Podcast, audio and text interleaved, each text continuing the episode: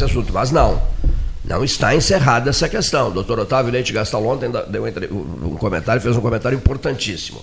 Bem, estamos iniciando a conversa de hoje, lembrando que amanhã companheiros estarão aqui do dia a dia, os companheiros do dia a dia, os comentaristas ao vivo. Usa-se muito a frase ouça o comentário do fulano de tal, o comentarista caseiro, porque as pessoas comentam de casa e vem fazendo isso desde 16 de março de 2020. 20 é isso?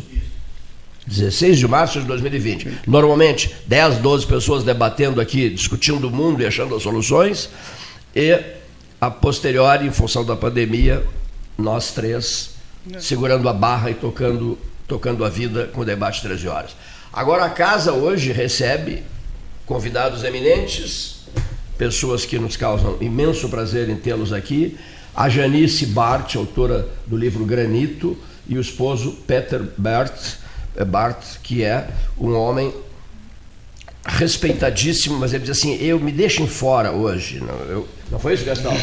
É, ele é presidente da Intercultural, que completa 50 anos de atividade como um dos principais professores Na área de liderança. de liderança no Brasil. Está aqui nos honrando com a sua presença. Mas olha, olha a frase forte dele. Me deixem fora disso. Hoje os espaços, as atenções são todas para para a Janice. Ouvintes de Pelotas e ouvintes do Capão do Leão. O pessoal, o pessoal do Capão do Leão tem um orgulho todo especial, não sei se sabes, Janice, na medida em que o jovem Hipólito José da Costa, nascido em Colônia do Sacramento, no Uruguai, patrono da imprensa brasileira, Correio Brasiliense Londres, o que, que ele fez? Ele foi à procura do tio, chamado Padre Doutor, foi morar na fazenda do tio, gurizinho novo, e o Capão do Leão tem essa, essa, essa, essa esse sentimento de, de, de, de, importância no contexto da imprensa brasileira. Morou aqui o patrono, o patrono da imprensa brasileira fez as suas escolhas. Capão do Leão, Coimbra, Londres. Né? Capão do Leão, Coimbra, Londres. O Capão do Leão recebeu a visita daquele orador admirável e líder político em conteste, chamado Gaspar da Silveira Martins. Temos a, até, tem até a, a, a fotografia. Gaspar da Silveira Martins no Capão do Leão. E o Capão do Leão tem outras histórias para contar, não é, Gastão? O, o, o livro da Janice, que chama Granito, ele né, tem a ver, obviamente, com o Capão do Leão. Ele é, além de ser né, a história se passar no Capão do Leão em Pelotas, o, o granito, que é a, a principal fonte de, de, de, riqueza em determinado momento do, do, do, desse distrito de Pelotas, que depois se transformou em município, era a pedra que serviu para a construção dos moles da Barra que é hoje uma das maiores obras né, aqui da região e decisiva para a economia gaúcha, porque o Porto do Rio Grande é um dos portos mais importantes do país, por ali a carga de todo o agronegócio aqui do sul, que vai até o oeste, é, catarinense, paranaense, escoa muito pelo Porto do Rio Grande. E, e razão de um livro recentemente publicado, pelo jornalista Clécio, Clécio Santos, exatamente, né? exatamente. quando ele leva muito a sério a ação da engenharia é, marítima é, e a construção é. dos molhos dos Foi uma empresa francesa que construiu e construíram uma linha férrea do Capão do Leão até os moles e a pedra toda era levada nessa linha férrea aí por essa empresa francesa. Né? E como se isso não bastasse, é, e o município do Capão do Leão tem um pequeno aeroporto é? é chamado uh, Comandante Marilda Zaiden de Mesquita, a primeira mulher a pilotar um avião comercial no Brasil. Eu queria o nome dela para o aeroporto de Pelotas, por fato de ter sido a pioneira. Mas ela dá nome a um, a um, a um, a um avião. Aeródromo. Um aeródromo, um aeródromo no Capão do Leão. E nós eh, realizamos um grande esforço, isso ela não sabe, esse debate aqui, e escolheu o nome de João Simões Lopes Neto, aquele que nos fez viajar tanto através dos seus textos, da sua obra magnífica, é, e conseguimos a aprovação da lei, olha a ironia, debate 13 horas, lei 13113. A lei 13113 criou o aeroporto, assinado pela presidenta Dilma Rousseff, então presidenta Dilma Rousseff, criou o aeroporto internacional João Simões Lopes Neto numa iniciativa do deputado federal, do então deputado federal Fernando Marrone, o projeto é, levado ao, ao, Congresso, e uma pesquisa profunda feita pela prefeita, de, hoje prefeita de Pelotas, então presidente do Instituto João Simões Lopes Neto, Paula Chil de Mascarenhas. Assim nasceu o aeroporto João Simões Lopes Neto. Por que, que o senhor está dizendo isso, seu Cleiton? Se o Gastal falava em granito, por que, que o senhor já resolveu voar? Ora, ora, ora, ora. Por que, que eu resolvi voar? Porque a nossa convidada Janice Bart começou a trabalhar na Varig, como comissária. Morou em São Paulo e morou no Rio de Janeiro, mais tarde casou-se e foi morar em Toronto e depois nos Estados Unidos. Fez mestrado e doutorado nesses países voltou a viver em Porto Alegre anos atrás. Olha aqui só. Viação Aérea Rio Grandense.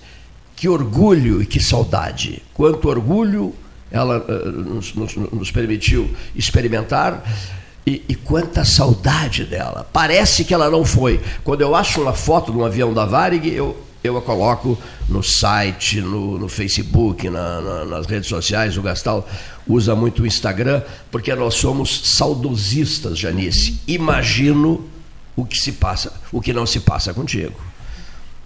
É, muito bem, é, boa tarde a todos os ouvintes, é um prazer estar aqui com, consigo. É, eu é, estou aqui para falar um pouquinho de granito, mas também conversar até com você, que é um admirador, não é Cleiton da Varig, uh, mas seguindo o raciocínio de, do Paulo Gastal.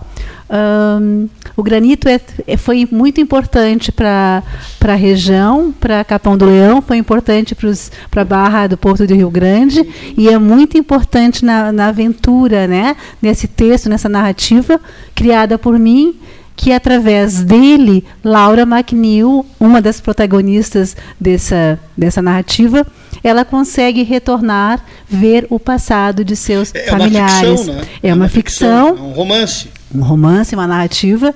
Uh, e, e o granito é o meio, né? Uh, e Laura usa né, desse, desse meio para narrar essa linda história de quatro gerações dessa família. E, e, quais são as suas ligações assim com Capão do Leão, com, a, com, a, com, a, com Pelotas, com a região? Uh, bem, uh, a minha família materna, uh, pais, pais, avós de minha mãe, nasceram em Capão do Leão.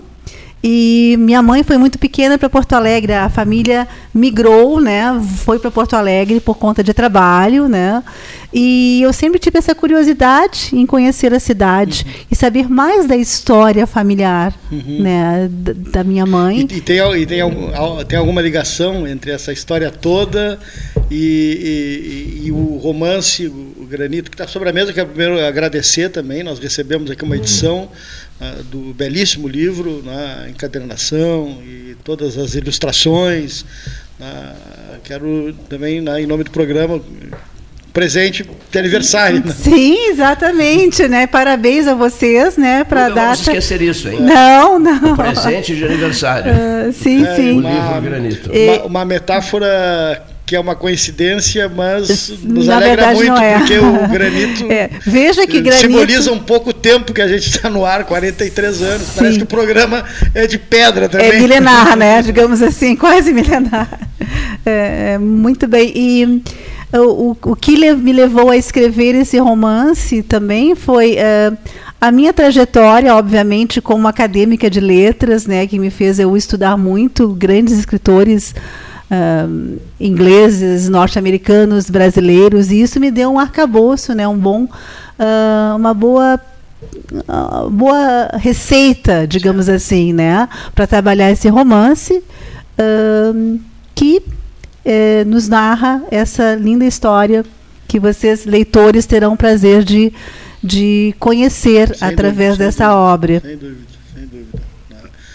Uh, e que se e que quem está nos ouvindo né, também terá a oportunidade de ter acesso no evento que acontece amanhã, é isso? Exato, amanhã, é. Na biblioteca Exato, e na nós, Vanguarda. Exatamente, então dia 5 Já que não teremos Feira do Livro esse ano, né? Foi exatamente, haverá a jornada né, é. que a Biblioteca Pública Pelotense está promovendo, eu acho que durante esse mês, e tive a honra de ser convidada pela presidente da biblioteca, a senhora Lizarde Crespo é. Costa, Uh, estaremos lá então às 17 horas, às 14 horas na, na livraria Vanguarda do Shopping Pelotas. Isso. E no dia 6, em Capão do Leão, uhum. né, uh, berço da história. É. Uhum. Legal. Só re renovando, né? Uh, renovando, Livraria Vanguarda, 14 horas. Amanhã. Amanhã. Sim, dia 5. E Biblioteca Pública, às 17 horas, amanhã, Exato. dia 5. Tá? Na primeira sexta-feira de novembro, né, é, a Janice falará sobre a obra ambientada na Zona Sul Gaúcha. Né? Autografará os seus livros né? e vai conversar com as, com as pessoas interessadas na Livraria Vanguarda, com os convidados. Né? na livraria, na livraria Vanguarda no primeiríssimo momento para depois se deslocar para a biblioteca pública. Né? É bom destacar bem isso, inclusive nós pretendemos fazer isso né, no site, nas redes sociais, Sim. com, com com a fotografia e os dados todos e, e, e, a fotografia da capa do livro que é belíssima. Um, um integrante dessa, dessa mesa já faleceu, foi presidente da biblioteca pública. Mas né? ela é, uma, ela é, é belíssima, é muito organizada. Ele dizia a primeira aula eu, pública deve ser um orgulho para vocês pelotenses, não é? Porque a, realmente a, a, biblioteca é, é muito muito vocês a visitaram já hoje? Sim, já estiveram lá? Hoje não, em, em outro momento em sim, outro estivemos lá. É. E, e, e, e, o Peter também gostou da biblioteca pública, da visita feita à biblioteca pública. Por favor, é, bem próximo, professor Renato é. Luiz Melo Varoto, seja muito bem-vindo. E, e, esse senhor que está chegando, que é advogado e professor universitário, brilhante por sinal, ele tem um entusiasmo muito grande pelo Capão do Leão, escreve sobre o Capão do Leão, fala muito sobre o Capão do Leão, já atuou no Capão do Leão, na, numa administração municipal e te apresento Janice Bart. Muito né? prazer. Autora de Granito, uma obra que fará terá grande repercussão uhum. e será lançada amanhã, sexta-feira. Sim. Seja, seja bem-vindo, professor. Sim. Seja bem-vindo. Não, a referência à obra. E quase fui prefeito do Capão do Leão. Mas que interessante. Não, mas não fui porque eu tinha juízo. Quer dizer, eu, hoje eu acho que eu já não tenho muito, né? Mas naquela época eu ainda tinha alguns resquícios de juízo e digo, o Capão do Leão é dos leonenses. Eu fico aqui como secretário, como procurador, como, mas como prefeito é para a turma do Capão do Leão. Olha só, então, ela vai nos falar muito sobre o Capão do Leão e de questões interessantíssimas. Mas eu havia pedido ao seu esposo Peter Bart, que eu queria que, ele, que o Varoto desse uma olhada também sobre o significado do nosso convidado, a importância do nosso convidado. Seja muito bem-vindo a este debate e quero saber o que, que achou da, da, da, beleza da nossa biblioteca pública. É, muito boa tarde, muito obrigado pelo convite, pela oportunidade aqui de participar. É, de fato, quando visitamos, eu fiquei extremamente impressionado, surpreso até, não esperava uma biblioteca desse porte, tão bem organizada, com arquivos, com é, microfilmagem, com recursos eletrônicos, colocando à disposição da população realmente um acervo bastante considerável. Inclusive, tenho o prazer de informar que estarei fazendo, ou hoje ou amanhã, uma doação de livros da minha editora para o acervo da Biblioteca Municipal Pelotense. Né? Será um grande orgulho poder ver também os nossos livros representados eh, nesse, nesse acervo tão expressivo. Inclusive, fiquei impressionado com o museu que existe no subsolo. Isso, é? maravilhoso. É uma coisa impressionante, não é? é outra surpresa, não é? Agradável. A gente pensa em biblioteca, mas não pensa inicialmente museu. Né? Então, o museu também muito bem organizado, com verdadeiras relíquias lá. É verdade. Né? E, então, um motivo de, de, grande orgulho e grande satisfação. Então, parabéns, Pelotas, por ter uma biblioteca pública deste calibre tão bem estruturada e organizada. Eu, eu, eu Só a estrutura lendo... física já é encantadora, aquela escadaria é. já deslumbra, porque hoje não existe mais isso, né? Hoje as construções são, são todas via de regra horizontais, é, não, não há mais aquele tipo de e, e, e ali houve um só por uma curiosidade bem em cima no topo da, da, da escadaria, não sei se perceberam, tem um busto de Tiradentes. E alguém, eu não, ou como diz a música, um certo alguém publicou que aquele busto estava na escadaria da prefeitura. Nunca esteve na prefeitura, sempre esteve nas ideias libertárias da biblioteca. E não sei se o senhor chegou a, a, a ver, atrás tem uma biblioteca infantil. Quer dizer, ela tem a dos adultos e tem a infantil. Então, essa ideia de uh, a criança aprender né, faz-me lembrar, não sei se eu já viu, a senhora, no Facebook, duas pessoas conversando e tem uma no meio de um, de um campo assim e diz um assim, é, é um espantalho?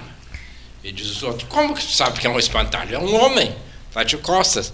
Diz ele, não, é um espantalho porque não está olhando o celular. Se fosse homem, estaria olhando o celular. Já falei demais, os convidados são senhores. Eu queria eh, perguntar para o Dr. Peter Bart, professor de liderança. Acho, né, acho que a, a pauta seria uh, muito propícia na questão da liderança hoje. Né? A, a, sua especialidade é numa liderança na área comercial ou também o senhor opina na, na área política? Um país com líderes tão heterogêneos que a gente assiste aí no, no, na editoria, no noticiário político. É, a nossa atuação já há mais de 50 anos tem sido na área empresarial, empresarial. é nosso foco principal. Mas até nessa reportagem que está nessa revista que lhes entreguei, eu faço um comentário que se aplica também a qualquer liderança, inclusive na área política. E o que eu digo lá é que os políticos, e aí eu não, não especifico partido, nem tendência, nem nada, deveriam atuar como líderes servidores e não preocupados com seus interesses pessoais. E aqui quero me reportar a um movimento que já existe de uma forma consagrada internacionalmente. É, Robert Leaf, na década de 70 nos Estados Unidos, desenvolveu esse conceito do líder servidor. Quem é esse líder servidor? Aquele líder que coloca em primeiro lugar os interesses da organização na qual ele atua e das pessoas que estão com ele. Então, ao invés de as pessoas estarem a serviço dele, ele é que está a serviço das pessoas para ajudá-las para serem bem-sucedidas. E realmente, se nós pensarmos bem. Mais ou menos como a cultura japonesa, da Honda, da Hyundai, da, daquele é, é início. Quer dizer, na verdade, se você é um mestre, se você é um professor, você deve servir os seus alunos, não é os alunos que te servem. Não é? Sim, sim. E o papel de um líder é dar o melhor de si para o bem-estar, para o progresso e para a prosperidade daquelas pessoas que ele lidera. Uhum. Então, na verdade, isso é, é praticamente uma inversão do conceito, que todo mundo pensa que o líder está aí para ser servido, é? mas o líder está, deveria estar ali para servir. Agora, pensem bem no que significaria esse conceito aplicado à vida política. É? Pois é. Se um uh, prefeito, um governador, um presidente pensasse meu, de, meu papel número um é servir a nação, ao povo e colocar os interesses dessas pessoas em primeiro lugar, inclusive acima dos meus próprios interesses pessoais. Ah, agora, o político, quão longe isso é, vai, é? o, o, político, né, obviamente, a, primeira, o primeiro pensamento é nele o segundo pensamento é na sua reeleição. Então, tem duas eh, estratégias que o senhor né, então direciona. Uma que é servir, né, né, e a outra é a estratégia que é muito atual, muito utilizada hoje, que é fazer né, os jogos e os interesses para que eles né, eh, consigam né, estar na mídia e tal. atendendo esse interesse de servir, né, eles obterão um resultado, na sua visão, dentro do contexto brasileiro político, vai dar frutos, porque na área empresarial dá. É. Na área empresarial dá. Né? Se, mas veja, eh, não deveria ser diferente, porque você poderia dizer que qualquer negócio é, visa obter lucro. Mas, além disso, qualquer negócio tem um papel social a cumprir, quer dizer, dar uma Hoje, contribuição sim. à comunidade, ao país e às pessoas. É, veja bem, o, o ideal seria que qualquer empresa, qualquer organização, fosse o fornecedor favorito dos seus clientes. O que quer dizer isso? Que os produtos e os serviços são tão bons que encantam os clientes, de modo que os clientes consideram essa organização como seu fornecedor número um favorito. Além disso, deveria ser o empregador favorito dos seus funcionários. Os funcionários deveriam se orgulhar de trabalhar lá, ficar felizes e contentes. Por quê? Porque a empresa investe neles, no progresso deles, na carreira deles, e ali é um lugar onde eles podem realizar todo o seu potencial. E depois, como é no caso de uma empresa privada, ela deveria ser também o investimento favorito dos seus acionistas. Agora veja bem, qual é a ligação entre a primeira, a segunda e a terceira? Ora, se eu atendo bem os meus clientes com produtos e serviços de primeiríssima qualidade, eu vou vender mais, eu vou ser mais lucrativo. É. Os meus acionistas também vão ganhar mais. E se eu trato bem os meus empregados, o que, que eles vão fazer com os meus clientes? Eles vão se esmerar em atender bem os meus clientes e melhorar a qualidade dos produtos e serviços que vão novamente melhorar a posição da empresa. Então existe um vínculo Sim. entre essas três partes, elas não são separadas. Né? Agora, vamos trazer isso para o ambiente político que estamos falando. O que, que se esperaria? Por exemplo, existe um conceito chamado serviço público. Se nós formos suficientemente ingênuos, nós poderíamos pensar que serviço público tem alguma coisa com servir o público. A gente não poderia claro. pensar nisso? Claro, né? No entanto, às vezes parece que muitos funcionários estão querendo o quê? Servir aos seus próprios interesses, trabalhar o mínimo possível. Assim por Não estou denegrindo o, o, funcionalismo em geral, estou dizendo que existem Existe, representantes é. assim. Existe então, essa cultura. Né? Ao você assim proceder, você não está servindo o público. Não. Agora, quem seria, na, na opinião de vocês, o servidor público número um no município? Quem é o servidor público número um no, no município? Prefeito. O prefeito. Quem é o servidor público número um no Estado? Governador. E presidente. quem é o servidor público número presidente. um no país? O presidente. presidente. Este conceito que nós precisamos cultivar. Só que, me é. desculpe lhe inter, claro. interromper, mas é porque o assunto é tão interessante, senão nós vamos nos perder. Esse, o que o senhor está dizendo é, como diria o nosso saudoso Nelson Rodrigues, é, é óbvio e chega a ser ululante. Né? Mas só que, na, que a prática é o oposto. O oposto. A prefeita de Pelotas, eu até comentei, não sei se chegou aí ao ar, segunda-feira aqui, que foi por gravação, anunciou a criação de uma escola de gestão pública. Eu venho há mais de 20 anos batalhando por isso porque o serviço público, ele, primeiro, ele tem que ser eficiente. Essa história que o serviço público não pode dar lucro, ele não dá lucro, mas dá investimento. Agora ela anuncia. Até agora eu não consegui, cheguei a fazer projetos, apresentei para três prefeitos e esbarrava no quê?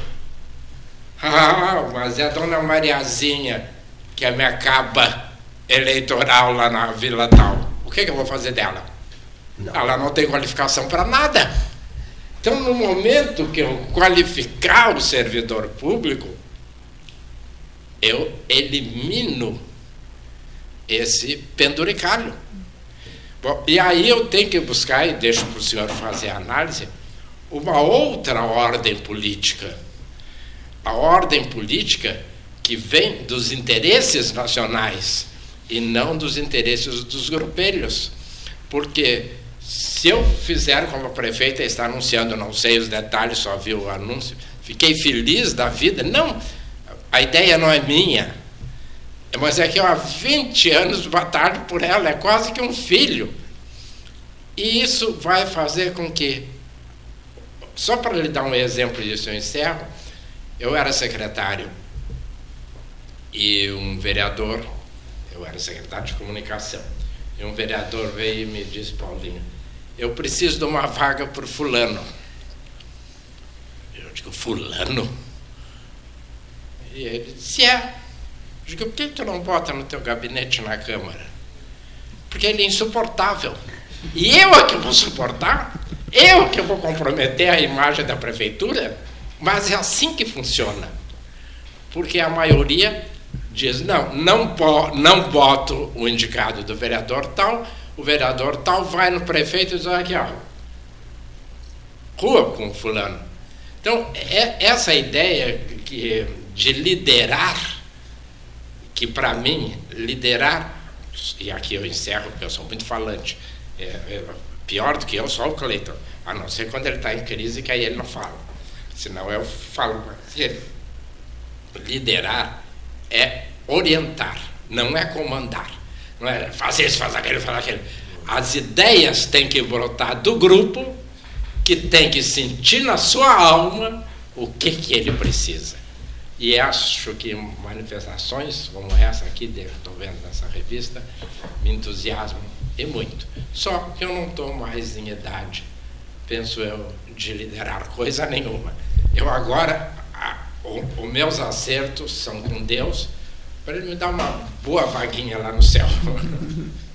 Não apoiado, está em idade ainda de fazer muita coisa. Mas deixa eu fazer só um comentário sobre algo que é, recentemente veio à baila aqui, veio à baila o assunto Varig. E nós estamos falando de liderança. E eu queria introduzir um outro conceito aqui de meritocracia, quer dizer, então, onde as São pessoas juntos. são promovidas em função da sua contribuição à organização. E aí, ninguém melhor do que a Janice para comentar conosco qual foi a sua experiência na Varig e por que, que a Varig é tão querida. Porque quando as pessoas falam da Varig, falam com tanto entusiasmo, com tanta saudade, com tanta paixão, aparentemente era uma empresa meio especial, não é? Então a, a Janice, que viveu o Vale durante oito anos ou mais, né?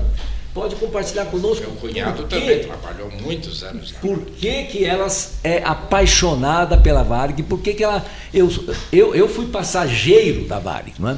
Lamentavelmente, no período que fui passageiro, eu não conhecia a Janice, não é? Uhum. Senão estaríamos casados há mais tempo. Mas então, Janice, conta para nós como foi a experiência de liderança na Varig. O, o, o, como é que a liderança na Varig era exercida, como impactava as pessoas? Acho que esse é um tema muito é, interessante para todos né, nós. Antes da Janice falar, de, eh, que a Varig tinha do chefe de cabine, o chefe de equipe, o chefe. Quer dizer, todos tinham um grau de responsabilidade pelo produto final. Não era só a Janice que dizia, agora é assim. Não, Sim. cada um. Nós éramos pecinhas de uma engrenagem, né, de uma grande máquina, né? E nós tivemos também, uh, e essas pecinhas não funcionariam se, não, se todos não estivessem de acordo. Né? Nós tivemos um grande gestor, o senhor Rubem Berta, que começou como office boy na empresa. Né? E, e, e esse, esse homem ele foi um exemplo de gestor, ele tratava os seus funcionários com muito respeito. É, ele exigia muito, mas dava muito em retorno. É, é o que estávamos falando. isso é ser líder, né? É mostrar caminhos, mas também exigir alguma coisa em troca. Então, hum, e quanto, como você estava falando, chefe de cabine, chefe de equipe, trabalhar no meio da aviação não existe algum tra um, um, trabalho mais sério e mais importante, eu acho, em nível de responsabilidade com o passageiro, porque nós somos nós somos guardiãos de vida, de vidas, né? O piloto e tem que ser medos, né? Porque 90% voa com medo, né? Isso é inacreditável. Sim, sim. E, e, essa, e essas pecinhas da engrenagem da Varg, né? Como eram muito bem, digamos, lubrificadas, né? E se encaixavam muito bem, criaram essa empresa que todos nós sentimos falta até hoje, né? Sabe que como os passageiros uma, e como funcionários. É uma curiosidade assim, a cachorra do, do Rubem Berta, era uma dálmata que ele trouxe dos Estados Unidos, não sei se chegasse a conhecer, e depois ficou comigo. Ah. Ele deu por um primo da minha mulher, que não tinha, então veio para Pelotas. Só que a incompetente da, veio do Rio para Pelotas, da, da veterinária, é, encaixotou ela com a cauda dobrada. Ah. E aí obrigou a cortar a cauda. Mas era belíssima a cachorra, belíssima. Mesmo com a cauda dobrada, eu só levei num concurso, todo mundo dizia a pelo, a, o pelo dela era. O branco era branco, o preto era preto. E ele era uma pessoa. E eu, não sei, a, o, o, meu cunhado, como eu disse, trabalhou muito. Tem muitos parentes que trabalharam na Varig. Mas estou convencido e acho que o Paulinho Gastal também, e o Cleiton também, que são três crimes contra a nossa economia. O Banco Pelotense foi destruído, a Varg foi destruída e o Banco da Província também foi destruído. Tudo, tudo para atender interesses. É, é, é, é que a gente não sabe exatamente a quem pertenciam.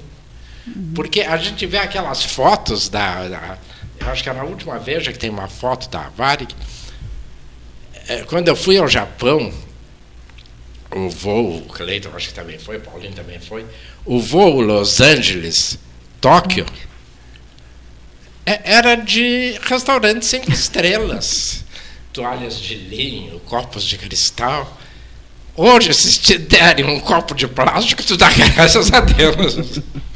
Desculpa sim, interferir. Sim, sim, não, com certeza, com certeza. Vai trabalhar é, seguindo, quantos anos Seguindo o que o senhor estava falando há, minutos atrás sobre a Biblioteca uh, Pelotense e o espaço infantil, né? E agora eu volto à literatura e volto minha, ao meu desejo de escrever esse romance. Eu acho muito importante que o, o, trabalho que a biblioteca faz é, com as crianças, porque a leitura, o gosto pelo ler e pelo escrever nasce nessa idade, é muito importante. Por que, que eu digo isso? A partir do, da, da, minha infância e do, do, da convivência com meu pai e da minha avó, que contavam histórias para mim, o meu gosto também uh, foi aguçado. Né? É muito importante esse trabalho. E eu só continuando e completando é, o que o senhor é falou. É que nem a boa música. Se tu botar alguém só ouvir pancadão, nunca Sim. Vai conseguir que ele aprecie um Debussy, um Chopin, porque aquilo, aquilo é uma agressão ao ouvido dele, enquanto que o pancadão é uma agressão ao nosso ouvido, mas cada um é. com o seu ouvido. Ainda né? adicionando, e às vezes a gente fala, eh, eu tive uma experiência no magistério em Porto Alegre, né, em, com classes populares, eu acho que a contação de história não necessita diretamente de um livro comparado numa livraria. Eu acho que isso passa de avós, de pais para filhos e para netos. Então, eh, eu acho que uma família humilde também pode fazer eh, ter esse papel importante na criação de um novo leitor, né? Eh, contando histórias familiares até. Né, narrativas. A minha avó contava a história de, do negrinho do pastoreio, uma coisa que eu nunca esqueci. E eu pedia que ela recontasse aquela história, que eu achava uma coisa muito interessante. Né, do nosso folclore gaúcho. É, e eu acho isso. E eu não tinha, na verdade, no início, livros para ler, mas essa contação de história uh, é muito importante para a criança. Boa parte dessas histórias é que mantém viva a origem da cultura popular. Sim, sim. O que veio com os negros, as lendas, elas não vieram escritas. Sim. É, foi um que passou para Preta Velha, que passou para Preto Velho, foi, foi eu, eu, eu, até porque as histórias dos irmãos Grimm, etc., elas foram tiveram sua época, mas elas foram sendo deturpadas de acordo com os costumes. Agora nós estamos numa época de caça aos costumes, então certas coisas não podem ser contadas. Uhum. E são histórias lá. Milenares. Né? É, é. Eu não sei o que que contava para Cleópatra, mas certamente não eram essas histórias. E ela certamente também ouviu histórias infantis.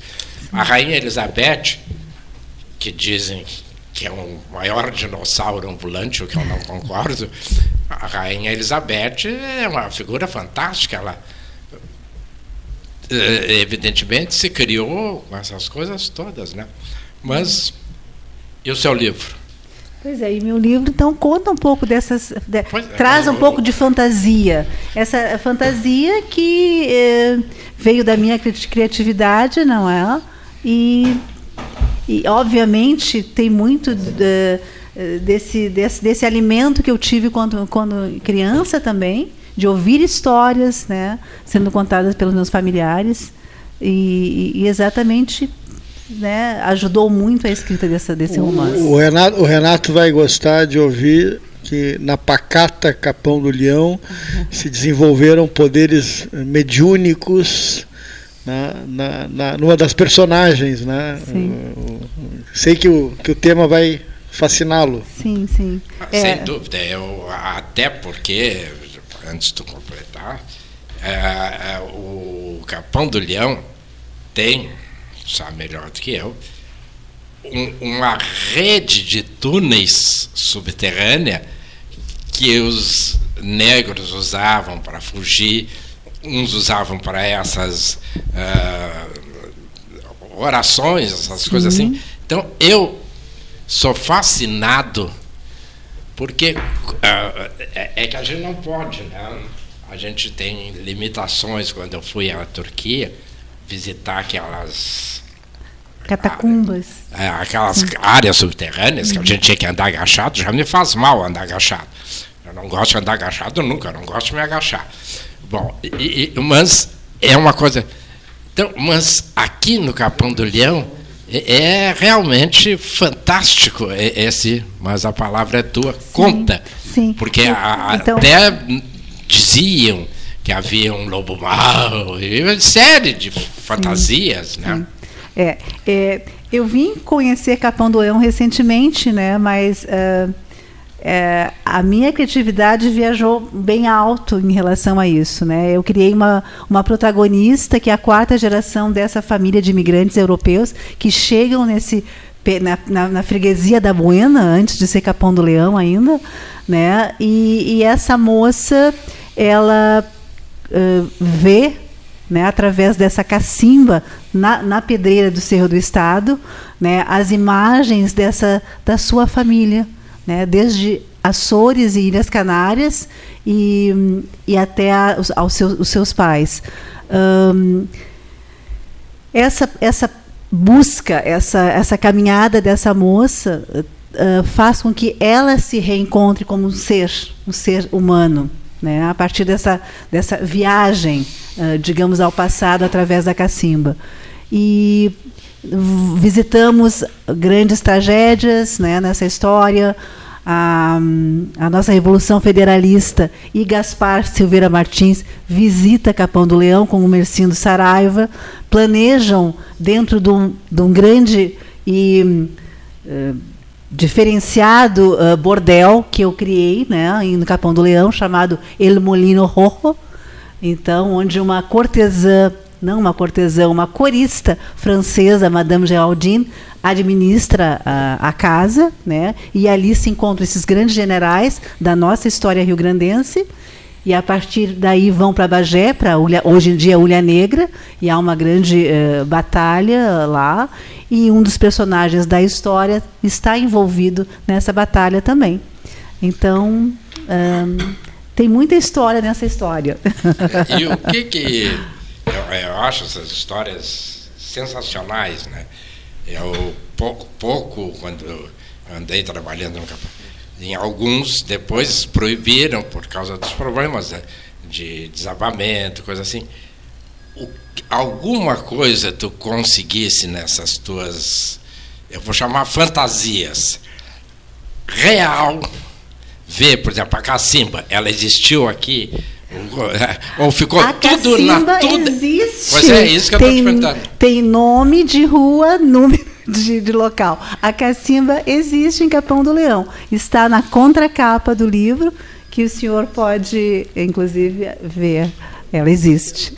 E ela é dessa época. Ela é real, ela é milenar, como é o pedreiro do Estado. É porque isso é muito interessante a gente conseguir contrapor a fantasia com o real. Foi justamente isso que eu tentei fazer, né? É fazer essa mistura do real com o fictício, mas tem muito mais ficção, obviamente, né? Claro. É, mas existem coisas, lugares que ainda existem, né? É, aqui em Pelotas tem, deve ter ouvido, vocês devem ter ouvido falar, a história da cigana Terena, que tem no cemitério que também, segundo alguns, teria vivido numa época no Capão do Leão. Eu nunca fui um pesquisador. Uhum. O meu pesquisador do coração era o Adão Vonquelar, que faleceu, que faleceu recentemente. Há é. uns 15 dias. Uhum. Eu fiquei meio órfão, porque ele era, né, Cleiton, uma pessoa assim ele, ele não, eu acho que esse aqui não. Ele só te afirmava que era quando ele tinha certeza. Então ele foi um pesquisador que descobriu coisas importantes da nossa história com segurança. Então eu nunca fui um pesquisador, eu fui um apreciador, que é diferente. Uhum. Eu gosto muito de história. Uh, sou fã, não sei qual é a opinião de vocês, mas cada um tem os seus. Sou fã assim incondicional do Dom Pedro II Sim. Grande que, estadista. Acho que se nós tivéssemos deixado ele em vez de botar o Teodoro da Fonseca, nós não tínhamos chegado Sim, nesse caos. Exatamente. Mas esse é outro assunto que os senhores vão ter que voltar outro dia para nós debatermos aqui. Porque um grande estadista. É, é um grande. Eu, eu, eu só, para mim, eu acho uma coisa fantástica, na Academia Francesa de ciências, que é a época e é, acho que ainda hoje, não sei, é, é o máximo do máximo no mundo científico. Dom Pedro II concorreu com o com esse agora que está na moda o, o inglês das tartarugas. Darwin. Darwin. E venceu Darwin. Isso o Brasil nunca se orgulhou. Não, não é uma questão de uma derrota ou de uma vitória. É mostrar que nós tivemos um imperador que sabia o que era ciência, que sabia da importância da ciência para a vida nacional. Sim. Mas. Ele estava na França e quis visitar o grande escritor Vitor Hugo, Hugo. Os Miseráveis, né? magistral, personagem da cultura francesa e pediu para um emissário da embaixada brasileira que avisasse que ele gostaria de que Vitor Hugo fosse ao encontro dele no hotel visitá-lo. E vai uma resposta seca do do secretário do Vitor Hugo, dizendo: Vitor Hugo não visita ninguém. E ele tentou mais duas vezes e não, não obteve sucesso e resolveu sozinho, Dom Pedro, ir ao apartamento de, do Vitor Hugo, que morava no Rua de Clichy, quarto andar, lá no bairro Clichy. E, surpreso, Vitor Hugo recebe o, o imperador Dom Pedro II e tornam-se amigos. Tornam-se amigos, conversam ali o dia inteiro, horas. Dom Pedro vai volta para o hotel. Dia seguinte, Vitor Hugo vai visitá-lo no hotel. E quando o Dom Pedro morre, a filha do Vitor Hugo manda um, um, um uma correspondência, né? É, sentindo muito e tal. Coisa impressionante. O, o Vitor Hugo era um intelectual né, da, da, da, época. É, Para o Dom Pedro II ter convencido a, a se tornar amigo, a conversa não deve ter sido né, num nível que não agradasse nenhum nem outro. Obviamente que a conversa agradou muito os dois e que formaram uma, uma grande amizade. Né? Só para ter uma ideia da, da, do caráter eclético e, e visionário e, e, a intelectualidade dele, né? Tomava cafezinho com Grandel, né? Na feira de Chicago, né? Por isso a importância de livros como esse teu, que facilitam o entendimento ao misturar a ficção com a realidade, uh, para que, porque, por exemplo, o Dom João VI é, é, é, é vendido no Brasil como um débil mental. E foi um homem de uma visão. Foi o único que passou Napoleão para trás. Fundou os alicerces do Estado brasileiro. Agora, se ele gostava de comer coxinha de galinha, é, é, é outro problema. Mas ele é apresentado como se fosse um débil mental. E o Brasil só existe pela visão de Dom João VI, que na hora pegou. E o que, que ele trouxe? Ele não trouxe só as joias, ele trouxe os livros, ele trouxe o que era fundamental para a criação de uma cultura de origem portuguesa nos trópicos. Então, isso nós não valorizamos, lamentavelmente. E, mas... Bom, nós temos que fazer um intervalo.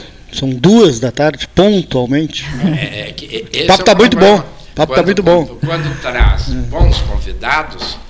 Passa, que a gente nem sente. Passa, né? Sim. De vez em quando tem uns que a gente tem que ir empurrando. ah, ah, ah.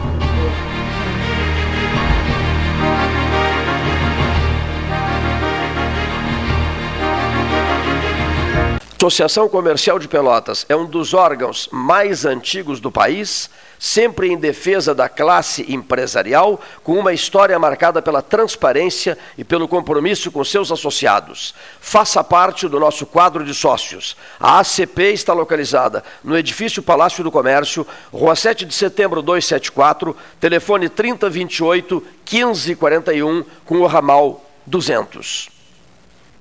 A SPO ampliou e inovou. Há 40 anos prestando serviços em arquitetura e construção. Agora também é consultoria imobiliária especializada.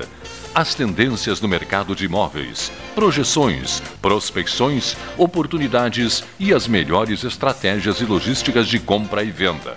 Mande um WhatsApp para 53 98117 8685 ou ligue para 53 3028 9944 e converse com a equipe SPO. Aquarela Tintas, uma empresa com equipes especializadas em Pelotas, Rio Grande e Porto Alegre. Aquarela Tintas, Rua General Osório, 1259. Telefone 3225 5000 e também na Avenida Dom Pedro I, telefone 3281 1714 Aquarela Tintas. Ferragem Sanches, Barros Cassal 16, Arial. Fone 3228 4188 de segunda a sábado, das 8 às 12 e das 13h30 às 18h30. Material hidráulico, material elétrico, tintas, vernizes, tinners, máquinas serra mármore, furadeiras, cimento cola e ferragem em geral. Ferragem Sanches, Barros Cassal 16, Arial. Promoção Eu Acredito. Você passa no crédito. Banrisul e Mastercard fazem acontecer. 100 mil reais em prêmios, mais mentoria financeira para tirar seus planos do papel. E mais, centenas de prêmios para você agarrar no site da promoção. Atenção para o passo a passo. Cadastre-se no site da promoção. Jogue na máquina de prêmios sempre que usar seu cartão de crédito Banrisul Mastercard, independentemente do valor. Cadastre-se em euacredito.banrisul.com.br. Tu conhece aquele ditado, né? Em terra de vacinados, quem usa máscara é rei. Bah, muito boa. E essa então? Mais vale uma máscara no rosto do que duas no pulso. Perfeito. Espero que as pessoas entendam, né? Usar máscara devia ser mais popular do que qualquer ditado. Tchê, a máscara é fundamental no combate ao coronavírus, mesmo se tu já se vacinou. Afinal, quem vê máscara, vê coração. Proteja quem você ama. Uma iniciativa Prefeitura de Pelotas e Ecosul. Sabia fatura o boleto que você tem que pagar, mas grana não tem não. A Simpay é a solução. Passa na Simpay e parcele no cartão a fatura e a multa e até o boletão. Use a Simpay e parcele no cartão a fatura e a multa e até o boletão. Com a Simpay, sua vida sempre ok. Passa na Simpay. Quer comprar, vender ou alugar? A Imobiliária Pelota é a parceira ideal para a realização dos seus desejos. Opções inovadoras de atendimento a qualquer hora e em qualquer lugar. WhatsApp, visita remota, tour virtual, contrato digital e outras ferramentas seguras e práticas para você fechar negócio sem precisar sair de casa. Na Imobiliária Pelota, os sonhos não param. Acesse www.pelotaimoveis.com.br WhatsApp 991 11 7432 Chega de disputar o sono com o seu colchão. Escolha ter uma noite divina com essas promoções. Conjunto Box Casal Atena, conforto macio com molas pocket ensacadas em 12 vezes de 165. Conjunto Box Casal Era, conforto firme com molas Max Spring, também em 12 vezes de 165. Tudo com pronta entrega. É só na Life Sleep Comfort, em Pelotas, Rio Grande e Porto Alegre. Mais internet pelo mesmo preço, com a velocidade que só a fibra ótica garante. Plano de 200 mega agora é 300 mega. Plano de 400 mega agora 500 mega. Polvo, a internet múltipla, 3199 4000. Genovese Vinhos, Delicateces, produtos de marca, a qualidade de sempre. Ligue 3225 7775, Doutor Amarante 526. Visite a sua Genovese Vinhos.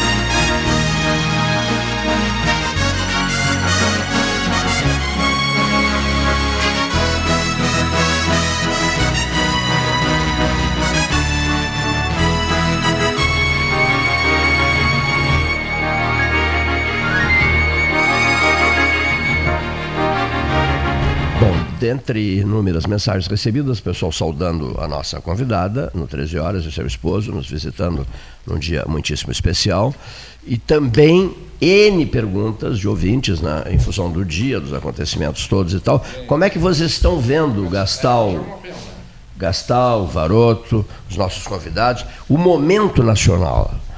Como é que os senhores estão vendo? Por exemplo, eh, estamos em novembro de 2021. A eleição será em novembro do ano que vem.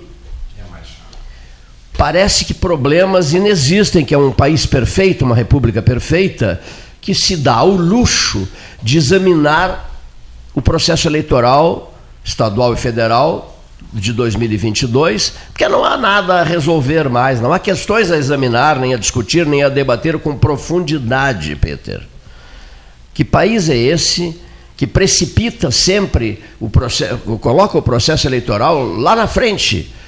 Um ano antes, conflitos políticos, eh, nomes e mais nomes, partidos políticos, examinando nomes, é, vultos políticos que ainda trocaram de partidos políticos ou que não se filiaram ainda, projetando filiações, mas há um ano antes do processo.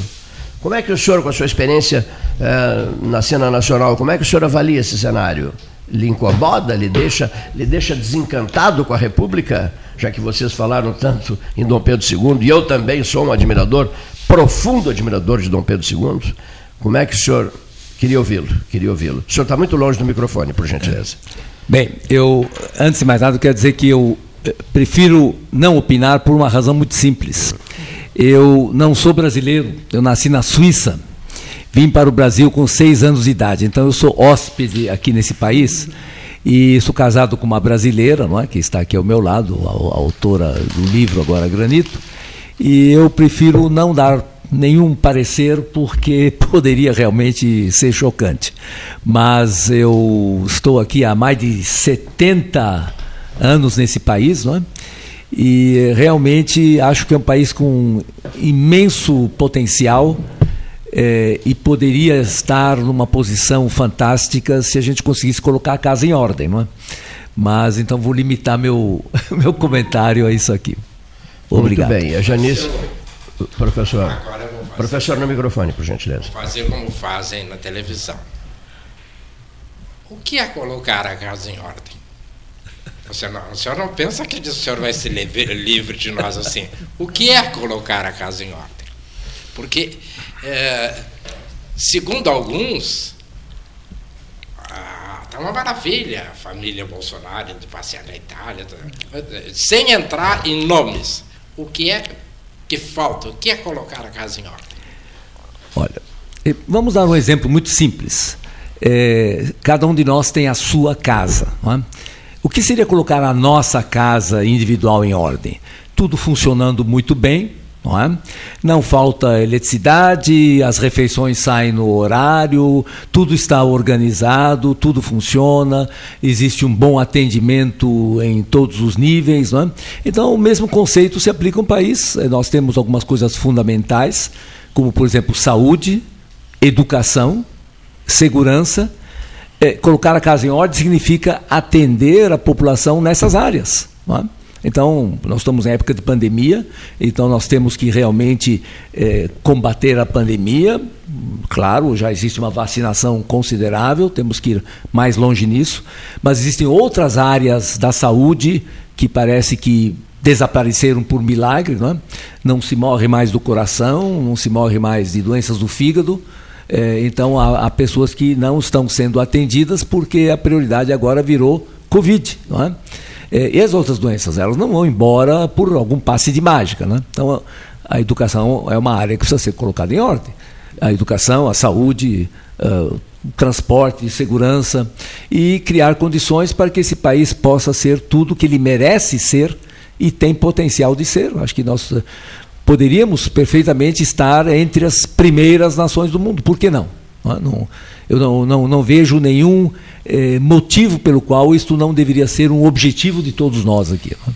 O senhor vê alguma forma de se criar um líder, algum pré-requisito?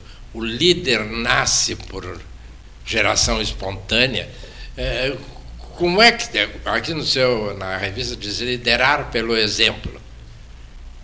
Era, era o ponto de vista, se não me falha a memória, do Napoleão Bonaparte. Se eu for morto, botem uma estaca, mas mantenham na frente da tropa. Não deixem perceber que eu caí. O senhor conhece essa história. É. Então, o, o que é. Como é que se faz um líder? Porque eu, eu só para encerrar, eu acho que nos últimos anos, de principalmente de 64 para cá, se deu um fim às lideranças. É, líder novo era. Nós ainda. Nada contra ninguém, mas quem é que nós falamos? Ah, o Pedro Simo. Ah, o José Sarney. Ah, são todos líderes da velhíssima República. Como é que se faz um líder? Olha, existem alguns critérios muito simples que se podem propor. É? Um deles já foi tocado aqui há minutos atrás.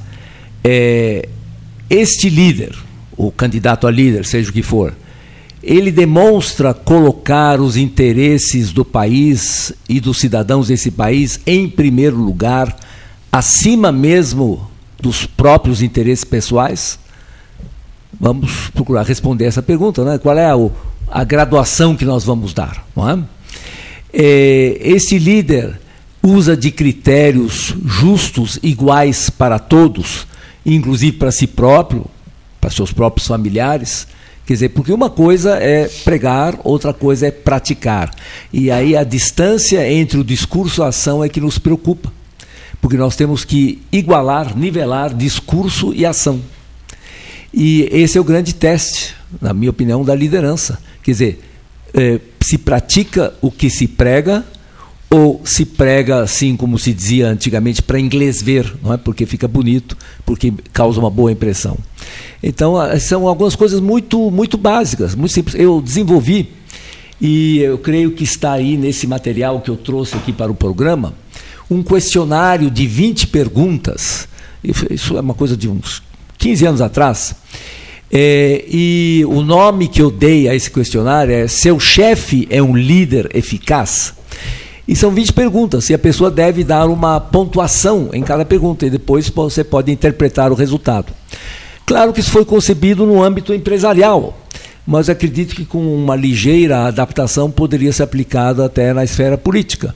Então, talvez seja interessante criar um questionário adaptado a essa área, que qualquer um poderia responder e, conforme as respostas, ele próprio teria um, um padrão, um critério, uma régua para aplicar, para medir digamos, a, a o, o, potencial é, de, de, de, liderança, de exercício da liderança de, de cada um que assoma no, no cenário nacional. Não? Então, Aí é... vem a, a grande questão, deixando claro que eu não estou nem a favor nem contra, muito antes pelo contrário. A grande questão do Delfim Neto. Interessa?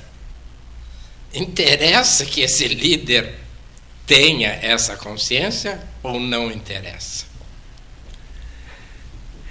Aqui eu só posso dizer, nós estamos brincando do quê? Não é? E aqui o assunto é muito sério para brincar. Não é? Quer dizer, eu acho que interessa a cada um de nós como cidadão. Não é? é porque cada um de nós como cidadão quer, gostaria e tem até o direito de ter, por exemplo, serviços públicos eficientes, uma educação eficiente, um serviço de saúde eficiente, a oportunidade de prosperar, eh, de ver o seu trabalho reconhecido e valorizado. Quer dizer, acho que esses são direitos inalienáveis do ser humano. E que, sem dúvida, eu me lembro que na Constituição americana havia lá um trecho que dizia que cada um tem direito à vida e à felicidade pessoal. Quer dizer, cada um de nós tem direito ao seu quinhão de felicidade. Claro que a definição de felicidade poderia ser diferente para diferentes pessoas.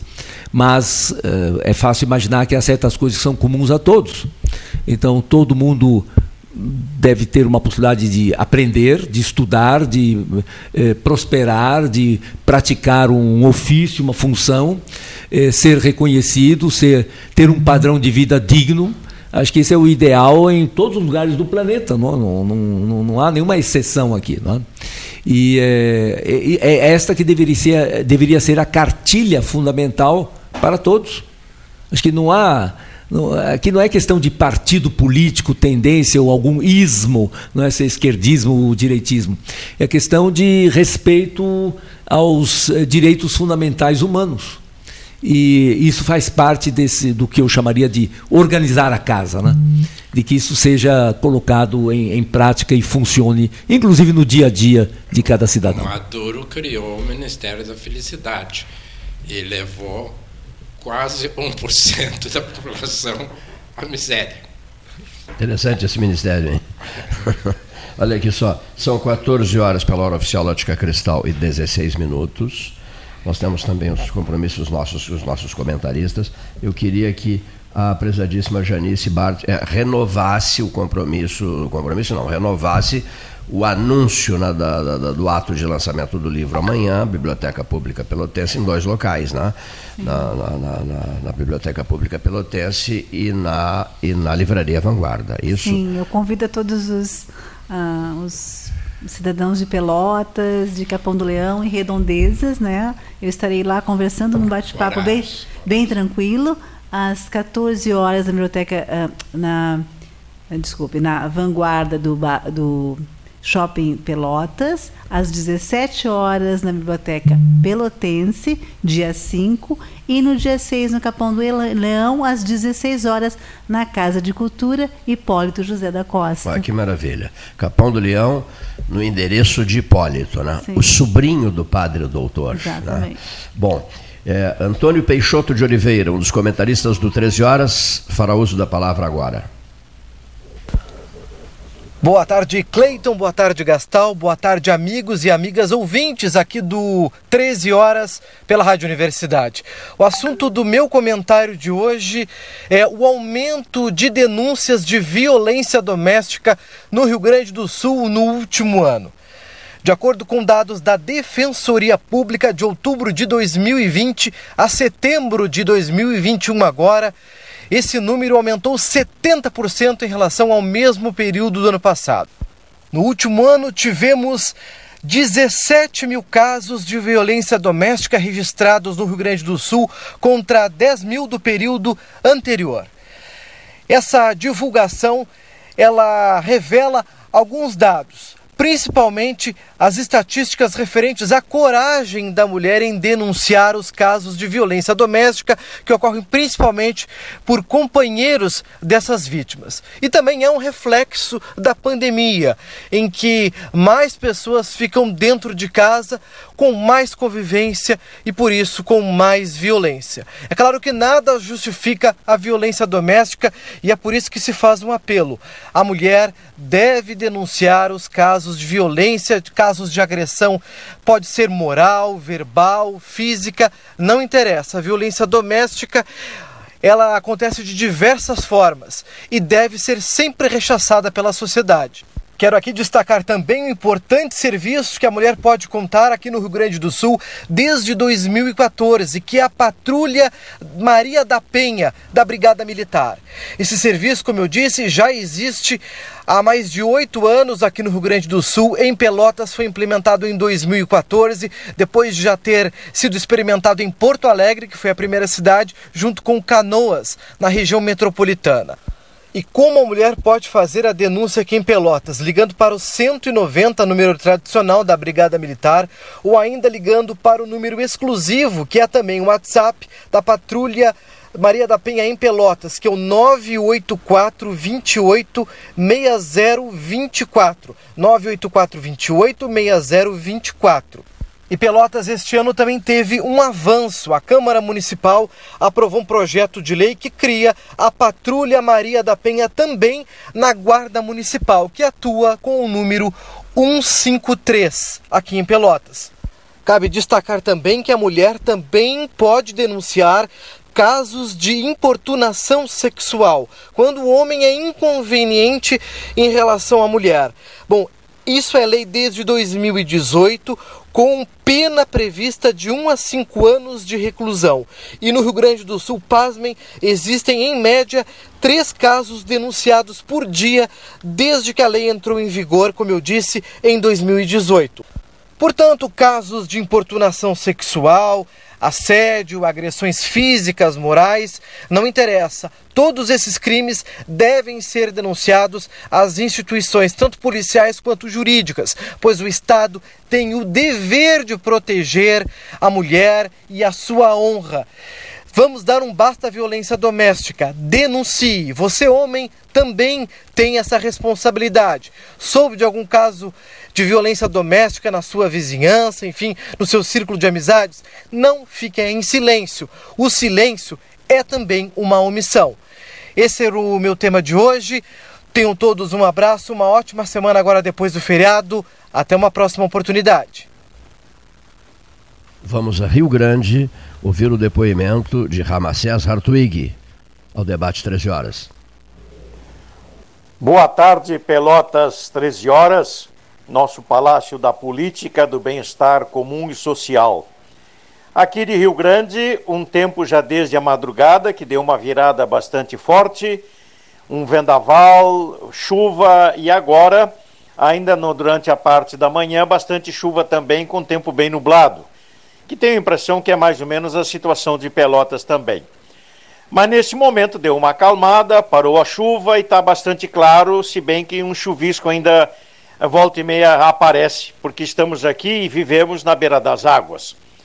O que nos preocupa aqui em Rio Grande no momento, prezado Gastal, Cleiton e Leonir e demais membros desta mesa virtual, é o avanço de, de uma, assim, uh, de uma nova cepa que tem acontecido aqui, inclusive atingindo os dois hospitais, o Cardiologia e a Santa Casa, médicos, enfermeiros e atendentes, que devem então se resguardar e entrar em recesso do seu trabalho, mas também uma, não sei como é que dizer assim, um vírus que está acometendo pessoas nos problemas intestinais com vômitos, diarreia, e outras coisas mais, que talvez até seja pela água ou por alguma outra forma de alimento ou contaminação qualquer.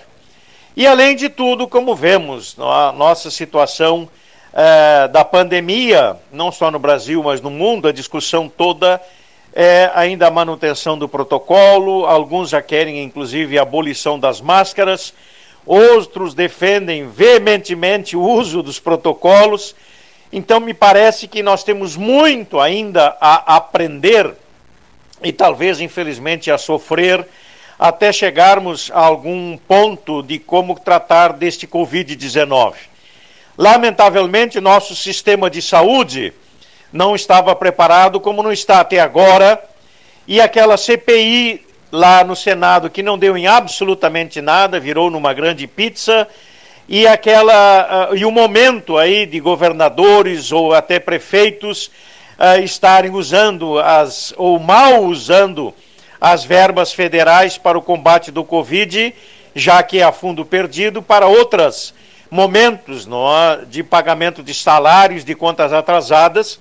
E como a gente sabe, tem ouvido lá de Brasília, as burras da, dos governos estaduais e municipais estão cheias e parece até Infelizmente que o governo federal vai ter uma nova rodada de negociações, liberação de verbas e, e de outras coisas mais para que deputados uh, e senadores votem projetos e a pandemia continua. Esse é um momento muito preocupante e a COP lá uh, na Inglaterra e agora tratando do clima nesta uh, reunião de mais de 200 líderes mundiais nosso governador Eduardo Leite lá está presente. Parece que também estamos dentro de um trem desgovernado, onde as principais potências mundiais, China, Rússia, Estados Unidos e o Brasil também, entre esses 20 mais importantes poluidores do mundo, não estão tomando atitudes que cuidem protejam a natureza e a nós mesmos. Porque, como disse o secretário-geral da ONU, nós estamos cavando a nossa própria sepultura com esta maneira desleixada, desgovernada, poluente que temos tratado o nosso ambiente. Mas, acima de tudo, temos a esperança e a razão para poder repensar os erros e tentar acertar de hora em diante. Meu abraço a todos e uma abençoada semana. Ouçamos o comentarista José Fernando Gonzalez ao microfone do 13. Boa tarde, ouvintes de 13 horas. Prazer em conversar com os senhores e as senhoras. O Estado é uma instituição criada para assegurar ou para manter o nosso bem-estar. O propósito do Estado é esse. E para isso, o Estado é dotado de poder poder para tomar decisões e poder para estabelecer determinações. Todos nós, enquanto cidadãos, precisamos cumprir as determinações que vêm do Estado, precisamos nos submeter a elas. E isso, no entanto, fica bem difícil de fazer quando nós não entendemos as atitudes do Estado, não aceitamos ou não entendemos de fato o propósito, a coerência dessas atitudes que vêm do Estado. Agora, nesses tempos de pandemia, isso foi colocado à prova. Nós tivemos muitas determinações vindas do Estado, graves até. As, os lockdowns, por exemplo, foram determinações vindas do Estado, são ainda determinações vindas do Estado, que mexem com a nossa vida, com o nosso dia a dia. O Estado fechou o comércio, fechou empresas, fechou indústrias, criou limitações extremas e, com isso, produziu grande dano na economia. Ontem nós falamos aqui sobre isso. É inquestionável que toda essa determinação restritiva vinda do Estado teria consequências, como de fato teve. O problema da coerência em fazer aquilo que precisa de fato ser feito e fazer exatamente do modo como nós entendemos e somos capazes de aceitar as coisas, esse é o problema que o Estado tem. Desde o início da pandemia, lá no início do ano de 2020, quando o vírus já andava por aí, e aí se criou uma, uma espécie de cortina de fumaça sobre o vírus e se realizou o carnaval do Rio de Janeiro mesmo assim porque havia ali grandes interesses econômicos envolvidos, envolvidos naquilo, ali já começou mal e já começamos a não ter coerência naquilo que o Estado estava agindo ou da maneira como o Estado estava agindo. Mais recentemente, eu quero aqui provocar uma reflexão de todos os senhores e as senhoras. Nós temos ainda profundas restrições estabelecidas pelo Estado em relação às aglomerações. Não pode aglomerar. Na verdade, quando aglomeram-se jovens para tomar cerveja em determinado bairro da cidade, lá vai o Estado com a sua força pública e proíbe as aglomerações e faz dispersar todo mundo. E nós temos que entender que se a ciência chega à conclusão de que para evitar a propagação da pandemia. É necessário evitar as aglomerações, temos que aceitar isto e cumprir isto. Mas fica difícil de você entender esta atitude do Estado em relação a pequenas aglomerações, quando, por exemplo, nós ontem vimos lá o estádio Mineirão lotado com 55 ou mais de 55 mil pessoas no seu interior. Amontoadas, aglomeradas. Se é que existe a tal de aglomeração ou um exemplo de aglomeração, esse exemplo ali estava sendo televisionado para o país inteiro. Uma multidão de pessoas. A esmagadora maioria daquelas pessoas sem máscara. Lá estavam, aglomeradas com o aval do Estado, com o consentimento do Estado porque o futebol precisa disso. Mas é coerente você permitir uma aglomeração de 55 mil pessoas no Mineirão e proibir a aglomeração de 50 ou 60 jovens que se reúnem para tomar cerveja? Não sei. Acho que não. Acho que o Estado precisa encontrar uma maneira de desincumbir-se do seu papel sendo minimamente coerente, porque só através da coerência é que vai convencer a todos nós de que as suas atitudes estão corretas e são necessárias. Aqui no Rio Grande do Sul, havia uma autorização para 30% da capacidade dos estádios. A partir do fim de semana, agora 50% mas 50% do Beira Rio são as 25 mil pessoas que vão estar amontoadas invariavelmente sobre a linha do meio-campo, como estiveram no Rio de Janeiro nos Jogos do Flamengo. Isto, a volta do público aos estádios é um desafio. Um desafio que põe à prova aquilo que o Estado precisa ou deve de fato fazer para combater a pandemia. Muito obrigado e até a próxima, se Deus quiser. Mesa 13, Salão Amarelo, 3 Show. Atacado 3 Show. Maurício de Abreu e Lima Guimarães.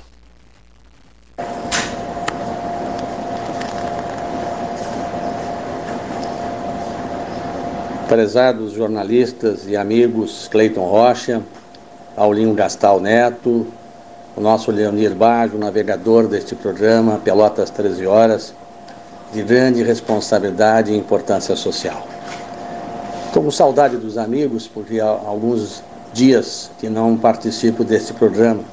Sempre que posso, me dá muita satisfação de trazer a minha contribuição e, acima de tudo, a minha reflexão.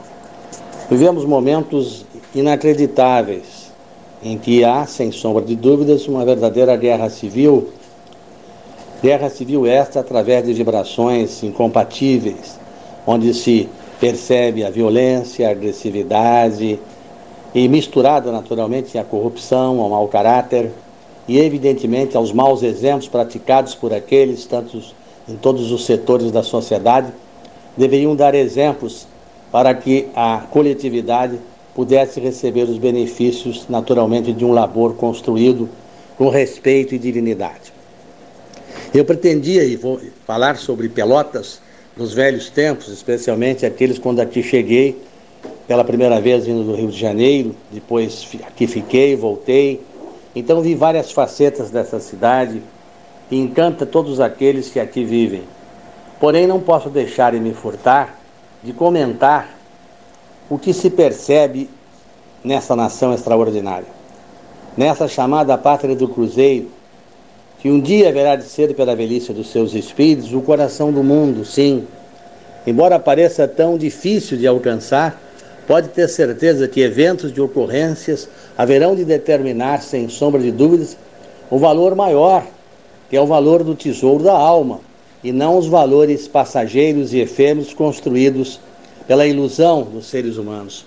Porque nós, seres humanos, nos iludimos demasiadamente. Aqueles que são jovens e bonitos olham para o espelho e nunca imaginam que vão envelhecer. Aqueles que às vezes são poderosos, não lhes passa pela cabeça a possibilidade de uma queda financeira ou econômica, com perda de, de razoável valor de posse. Bom, e aqueles que naturalmente transitam pelo mundo simplesmente sem sequer meditar a respeito da sua própria existência. E se não são capazes de entender a existência, não são capazes de utilizar esta existência como sabedoria e emprego para a própria vida.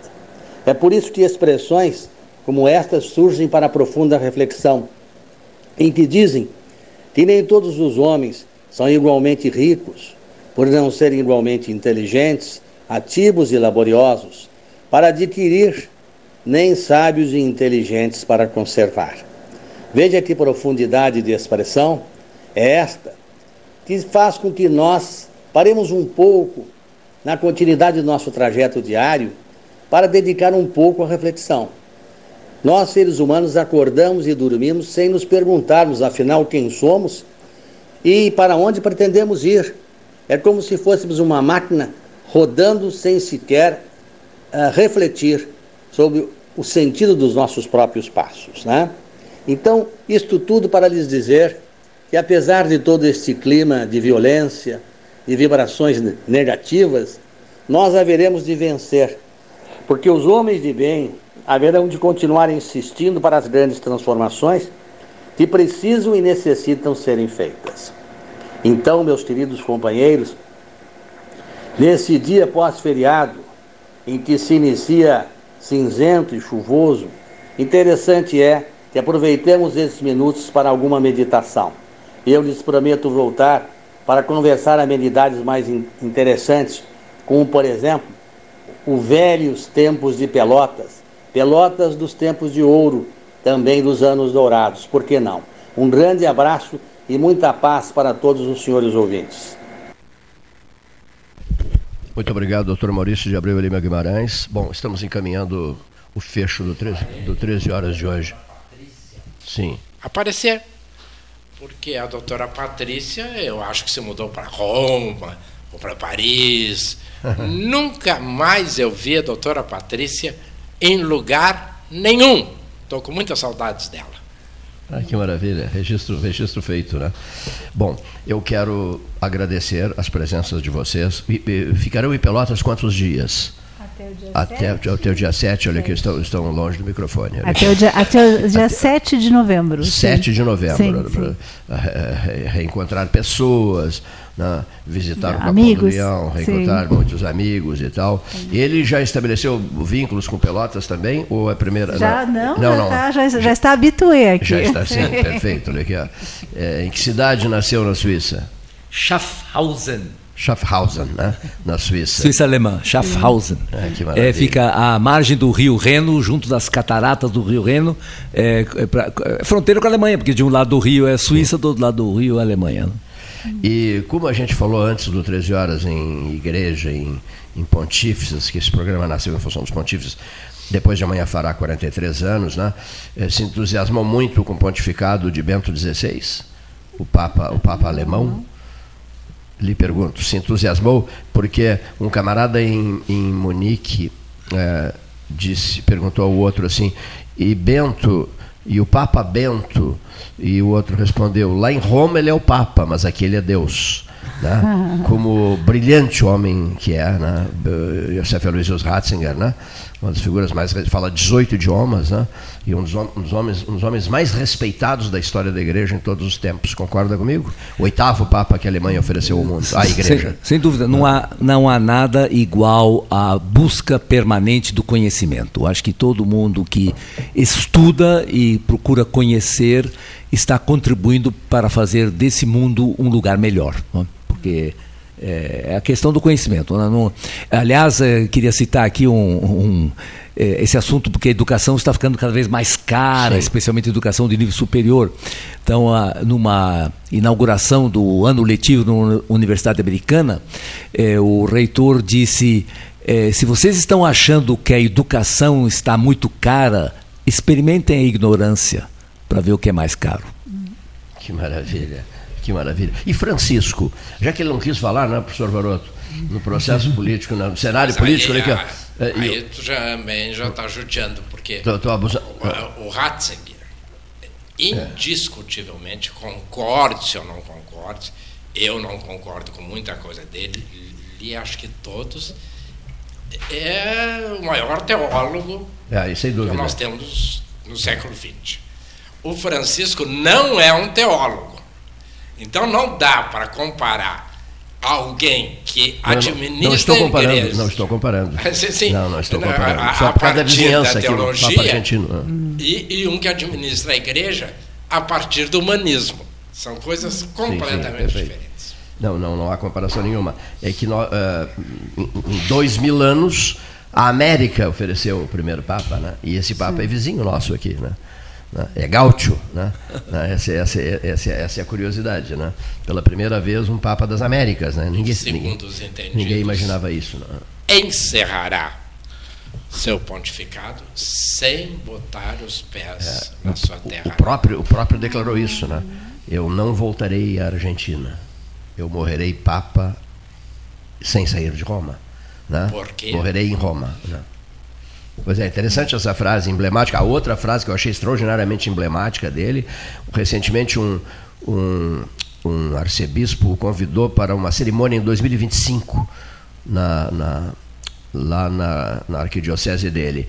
E ele, muito afável, tal, ele respondeu assim, pois, pois, pois bem, muito obrigado pelo convite e tal, mas devo dizer a você que em 2025 quem estará aqui será João 24.